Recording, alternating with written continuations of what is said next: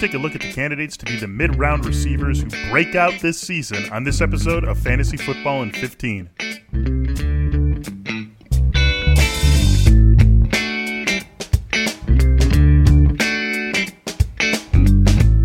Hello, everyone, and welcome in to another episode of Fantasy Football in 15 at The Athletic. The weekend has arrived. Happy Friday. Thanks for kicking off your morning or some time of your afternoon with us here. I am Michael Beller. I am joined by Derek Van Riper, DVR. Weekend is here. What's going on? Oh, things are great. I'm glad the weekend's here. I'm going to take my car. I'm going to pack up like a picnic, get the dog, bring uh, Mrs. VR along, and, and go to like a state park or something this weekend. I have to get away from the computer and away from the screens. I just need an afternoon away in the outdoors. So I'm Yes. looking forward to that. Yes, I think that is a great idea, especially with this being uh, the last episode of Fantasy Football in 15 before training camps are in full swing. So we are going to have our plates full with football, and we love that for the next, uh, you know, four, four and a half months or so. And we are very happy for that to be the case. Today on Fantasy Football in 15, we are going to wrap up this little mini series looking at breakout potential players uh, that were coming off the board in the mid or late mid rounds. Uh, we did quarterbacks and tight ends on Wednesday, running backs on Thursday. Today, we're going to do it with wide receivers. Really quick before we get going, tight ends in the news, and the two best tight ends in the league in the news. Both George Kittle and Travis Kelce got themselves monster contract extensions. On Thursday, Kittle five years, seventy-five million. Or uh, Kittle is yes, Kittle is five years, seventy-five million. Kelsey four years, 57 million. The two best tight ends in the league cashing in in a way that absolutely reflects their value. If anything, comes up maybe a little short of the value that they bring to their teams, and you're going to see those guys drafted certainly in the first 20 or 25 picks of your fantasy football drafts over the next couple of weeks. Derek, let's look at these wide receivers now. Last year, Cooper Kupp did it, right? He was a guy who we already liked, mid round receiver, boom wide receiver four. Two years ago, it was Juju Smith Schuster. In his second year, again, coming off that strong rookie season, everybody already ri- liked him. He was a mid round pick who clearly had upside. Boom, 1,400 yards, seven touchdowns, a monster season, and people who got him got huge bang for their buck. We're looking for guys like that for this season. We're going to do it similarly to how we handled the running backs, looking at someone who is in that wide receiver 24 25 to you know 36 37 generally the low end 2 through the wide receiver 3 range and then someone who goes beyond that. Obviously less likely to be this year's Cooper Kupp or Juju Smith-Schuster but still someone who has a possibility of being that guy from that deep of range. So let's look at the wide receiver 2 wide receiver 3 group first. Who do you got from that group who could end up being someone who ends up being a major major payoff at ADP You know, I love AJ Green this year at the price. Everything is changing about the Cincinnati offense. I know it was a completely lost season due to ankle injuries a year ago, but I also think the team being terrible, they were in a position where they didn't necessarily want to bring him back and risk re-injury late in the year. It made more sense to just ride it out, get the number one pick, and go get Joe Burrow, which is exactly what they ended up doing. If you look at the per game production, the last time we saw AJ Green in 2018, it was still pretty close to the elite receiver that we've seen year over year. A guy that can catch 75 to 80 passes with ease, get over a thousand yards, and possibly push into the eight to 10 touchdown range. He was still getting nine yards per target, and that was in an Andy Dalton led Bengals offense in 2018. So I think with Burrow, I think we're looking at this team as one that could take a massive step forward offensively. Even though he's a rookie and he's going to make some mistakes, I think he can elevate this offense. I think Green is part of what eases the transition for Burrow, having a legitimate you know, top 10 receiver talent wise at his disposal, having a few other good weapons there as well. Really ticks a lot of boxes. And I think the key here is, you know, you're not investing much in AJ Green. If you look at some guys who are similarly old and injury prone, he goes after T.Y. Hilton. Uh, he goes long after you know Keenan Allen, who is actually more durable than people give him credit for. So you're getting a pretty good discount. You're getting him in the pick 70 range. He's the 30th receiver off the board in NFFC drafts in August. He's the clear cut number one in this offense, and he has a guy in Tyler Boyd who I think is good enough to pull defensive attention away. I don't think teams can play heavy double coverage against AJ Green on every snap and not get burned for it either. So I think, you know, matchup wise, he could actually take advantage of having some extra help on the field with Tyler Boyd being healthy too. Every year we look up at the end of the season or even just halfway through the season and there's a team that's surprising us from an offensive standpoint a team that suddenly plays its way into the top 10 offenses at least in terms of yards and points. Last year it was tampa bay and obviously they were not a good team but they were a lucrative fantasy offense and the bengals with joe burrow at the helm i think can be that offense this season i am on aj green too he is not who i go to however for this discussion i am also going to a veteran someone who has been in our lives for a few years here now, but I just can't figure out why Brandin Cooks is getting no love from the fantasy community. He is the number two receiver by ADP on his own team behind one of the most injury prone guys in the league in Will Fuller. And we talked about this on uh, our Wednesday episode of the Athletic Fantasy Football Podcast, me, Jake Ciely, and Brandon Funston. And we, the three of us, agreed that if these guys are both healthy, there's no doubt about Brandin Cooks being the number one receiver. And while they both have injury questions, I would say that Will Fuller's are comfortably more questioning than Brandin Cooks's are. And all you got to do is go back over Cooks's career. Look at the four years before last season when the concussions really just unfortunately got the better of him. You go back to 2015, 1,138 yards, nine touchdowns on 84 catches. The next year, 1,173 yards, eight touchdowns, 78 catches. 2017, uh, his first and only year in New England, caught 65 balls, 1,082 yards, seven touchdowns. Then 2018, his first year with the Rams, 80 catches, 1,200 yards, five touchdowns. I mean, he delivers every single year when healthy. There is no questioning it.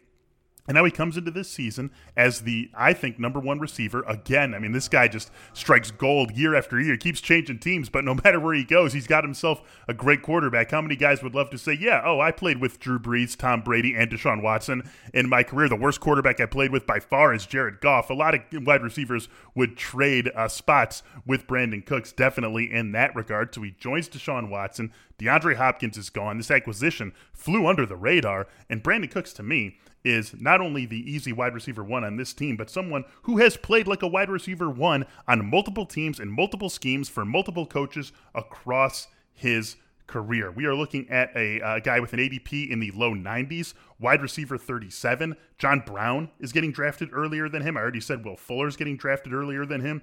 Julian Edelman is getting drafted earlier than him. I am a big Tyler Boyd fan, and I would maybe even consider Boyd over him, but Boyd is obviously his team's number two, whereas Cooks, I think, is his team's number one, and at worst is a 1A to Will Fuller's one. I love Brandin Cooks at his ADP. He is one of my very favorite wide receivers to target at cost this season. Yeah, I mean, I think with Cooks, the only concern comes back to the concussions he's dealt with in his career, but the talent has been there from day one. He's played on a bunch of good teams, as you said, and Deshaun Watson is underrated relative to the quarterbacks that Cooks played with earlier in his career, too. So I think we're going to see great per game production from Cooks this year. I think he is the true volume number one an offense that should put plenty of points on the board. If they keep Will Fuller healthy, you know, look out. They may find a way to kind of reshape the distribution of targets and still move the ball through the air just as effectively as they did when they had DeAndre Hopkins. Yeah, we're all ready to laugh at Bill O'Brien for many reasons. I have been laughing very loudly after that David Johnson DeAndre Hopkins trade, but this is not some rollover team that is totally dead on offense. There is still a lot to like, and Brandin Cooks is a big part of that. Uh, we're going to talk about some deeper receivers here in a second, but first, let's hear a word from our friends at Indochino. All right, DVR, let's get on to a deeper group of wide receivers. Again, we are looking at about wide receiver 40 and deeper. I think there are a lot of guys who are intriguing from this group of receivers. Hard to say that one of these guys is going to break out and be a top 20, top 15 receiver. We do see it quite a bit, but it's just a long way for a lot of these guys to go. Most of them are at best wide receiver twos on their team. We've got a lot of rookies in here who haven't had the benefit of having a normal you know, minicamp OTA training camp preseason. So it's going to be an uphill climb for a lot of these guys, but still some value. You are turning to another veteran here. Yeah, it's interesting. I, I like youth at the running back position, but I'm comfortable with the uh, guys who are you know beyond the age 30 career milestone and at wide receiver. And Emmanuel Sanders, I, I, don't know if it's because he's always been more of a number two than a number one, but he doesn't seem like he gets enough respect for what he brings to the table. I think people are making too much of Michael Thomas being a target hog, which he absolutely is. He's very efficient and he's going to get double digit targets week in and week out. That's just the way the offense works there. But once you get past Thomas and Alvin Kamara, there's a big gap between those two guys and the rest of the Saints pass catchers. And I think part of the reason for that has just been the personnel they've had in recent years. Mm-hmm. I think Emmanuel Sanders can bridge that gap. He can consolidate a lot of the long tail targets that have frustrated us as fantasy players. I think he can take away Sean Payton's need to be unnecessarily cute in certain situations because he's a good uh, sep- gets good separation. He can play from the slot and from the outside, so they can move him around the formation a little bit. Uh, this is just a guy that over eight yards per target each of the last two seasons. Had a pretty major injury, of course, a few years ago that he's recovered nicely from. Plenty of ability after the catch, too. You look at what he had last year between Denver and then a trade to San Francisco. 66 catches over 17 games, but 11 of those 66 catches went for 20 plus yards. Three of them went for 40 plus. So I think he's just one of those guys that fits really well here. I don't know how teams are going to find a way to stop all three of Thomas, Sanders, and Kamara because those guys can get open very quickly and Drew Brees can get rid of the ball very quickly. So I think the other thing I like here, of course, the Saints still a very good offense. You want to invest in great offenses late when you can. So you're just getting a share of maybe a top five or top six offense at a steep discount. Emmanuel Sanders goes outside the top 100 in most drafts. His August ADP is 110. It puts him 45th among receivers. It puts him down with very uncertain young receivers. I mean, I like Mecole Hardman's talent, and I like Jerry Jeudy, and I like Henry Ruggs. But if you think about how those three young receivers are going to be used compared to Sanders, it's really no comparison. Emmanuel Sanders' target floor week to week should be so much higher in 2020 than those other three guys. So I, I think that's part of what drives it for me. The target floor is really high, and he can do a lot of damage in the Saints offense with defenses so worried about Thomas and Kamara.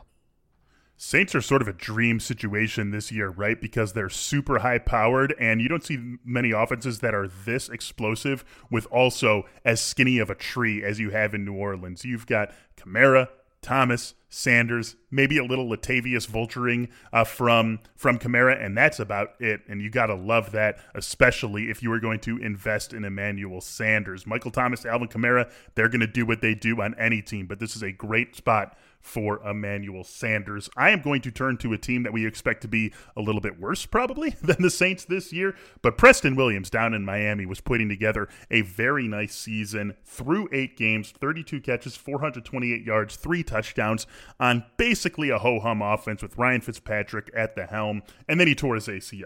But all you got to do is take those numbers, double them, and you get to 860 yards, six touchdowns, 64 catches uh, for a guy uh, in his first run in the NFL on a bad team with a you know, a quarterback who can be good to us in the fantasy world, but no one would say is really better than a league average quarterback in Ryan Fitzpatrick. Basically, what I'm saying is I see his per game numbers almost as a floor from what he did last season. He is over the ACL injury, up and running. Dolphins saying he is good to go for week one. And I love the fact that you're getting him at wide receiver 60. Uh, DeVante Parker is great. I think DeVante Parker deserves to be going where he's going, which is right around wide receiver 24, 25. But uh, step for step was Preston Williams with DeVante Parker before he suffered that torn ACL. Then we saw DeVante Parker really take off. I think Preston Williams can be right there with DeVante Parker. He's my favorite. He is my preferred target, not favorite, but preferred target uh, at cost between these two Miami receivers. And you've already got Ryan Fitzpatrick out there saying that he knows he's a placeholder and that maybe it's not uh, a placeholder into 2021. That Tua Tagovailoa could be taking over for this team sooner rather than later. I think that boosts the floor and the ceiling for everyone in this Miami offense. Something else that you have to like about uh, Williams and Parker, for that matter, is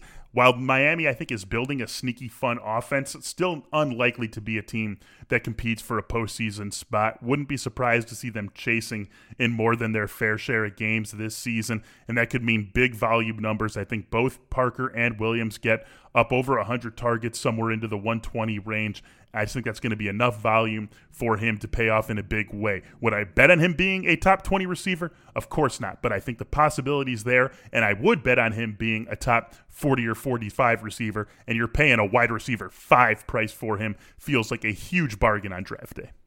Yeah, I just think his role looks really stable. The depth receivers there took a pretty big hit with two key guys opting out. So I think that really elevates Williams' target floor on a weekly basis as well. And if Tua takes over sooner rather than later, I like this offense even more. Yep, it's uh, it's going to be a fun offense. One of those sneaky fun offenses to invest in. Where we started too with Cincinnati, right? I think Miami could be one of those sneaky offenses. Bad team, but with all the parts they've put together, there maybe will be a fun offense from a fantasy perspective. Hopefully, this was a fun episode from a fantasy perspective here on Fantasy Football in 15. That's going to do it for this episode. Please rate, review, and subscribe to the pod. And if you are not yet an athletic subscriber, you can get yourself 40% off a subscription if you go to theathletic.com slash football in 15. DVR and I will be back with you next week. We'll have some real practice news to talk about then and all week as we get closer and closer to the start of the NFL season. Until then, thanks for listening and have a great weekend.